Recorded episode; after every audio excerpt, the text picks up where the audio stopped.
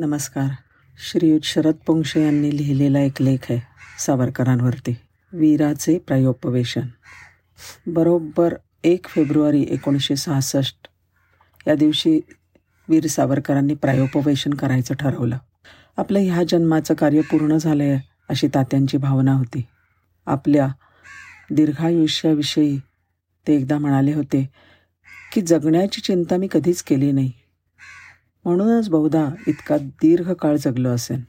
एकोणीसशे चौसष्टमध्ये त्यांनी आत्महत्या की आत्मसमर्पण असा एक लेख लिहिला आणि त्याच्यामध्ये आत्मसमर्पण किंवा इच्छा मृत्यूचं समर्थन केलं होतं. तात्यांनी वांछलेलं स्वातंत्र्य भाषाशुद्धी सामाजिक सुधारणा सैनिकीकरण इत्यादी विषयात त्यांना पुष्कळ यश मिळालं होतं.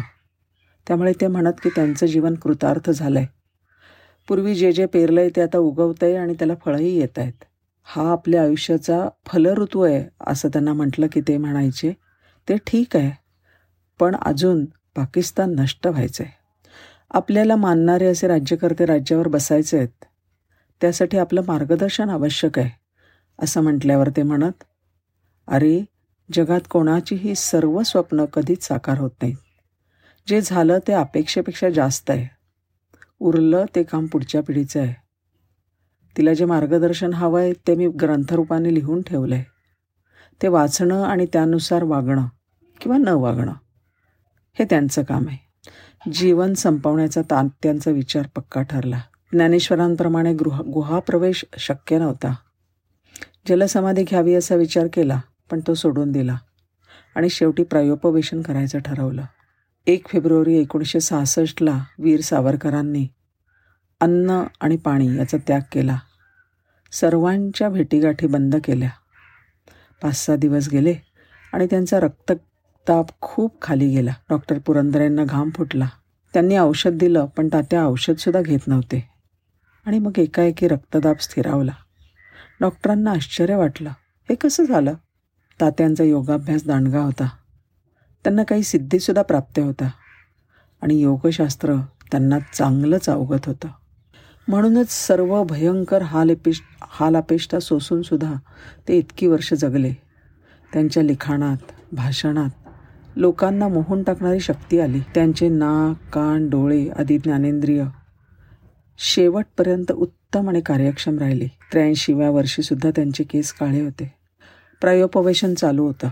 दिवस चालले होते. आयुष्यभर ज्या मृत्यूला त्यांनी पळवून लावलं त्याला आता निमंत्रण देऊनसुद्धा तो जवळ जायला घाबरत होता. त्याही परिस्थितीत ते सहाय्यकाला बोलावून पत्र वाचून घेत होते उत्तर देत होते. थोरा मोठ्या नेत्यांच्या चौकशीच्या तारा येत होत्या. एकाने विचारलं होतं तात्यांची प्रकृती कशी आहे? कळवा. तर दुसरा म्हणत होता तात्यांची प्रकृती सुधारो अशी मी प्रार्थना करत आहे. हे वाचून तात्या म्हणाले नीट अर्थ समजून घे या तारांचा.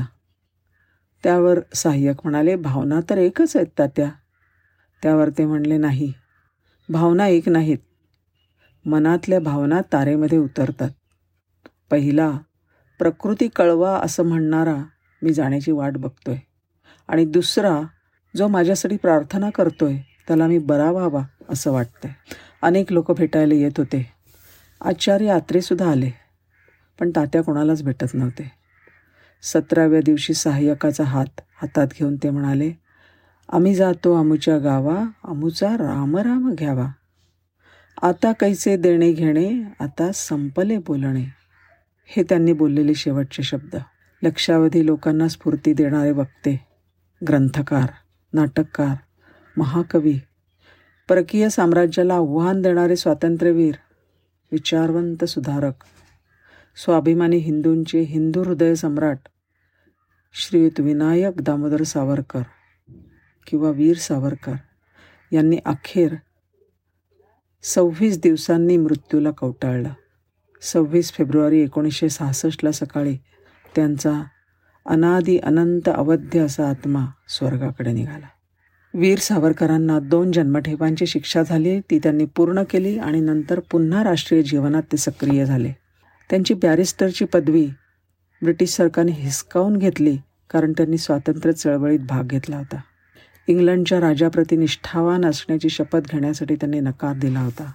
राष्ट्रध्वज तिरांग्याच्या मध्य मधोमध धर्मचक्र लावण्याबद्दलचा सल्ला त्यांनी दिला होता आणि राष्ट्राध्यक्ष डॉक्टर राजेंद्र प्रसाद यांनी तो मान्य केला होता. अंदमानाच्या एकांतात कारागृहात भिंतीवर खिळा आणि कोळशानी आठशे ऐंशी चरणसंख्या असलेलं कमला नावाचं खंडकाव्य त्यांनी लिहिलं ते पाठ केलं. आणि नंतर प्रकाशितही केलं. ह्या थोर स्वातंत्र्य सैनिकाला वीराला माझे शतशः प्रणाम. धन्यवाद.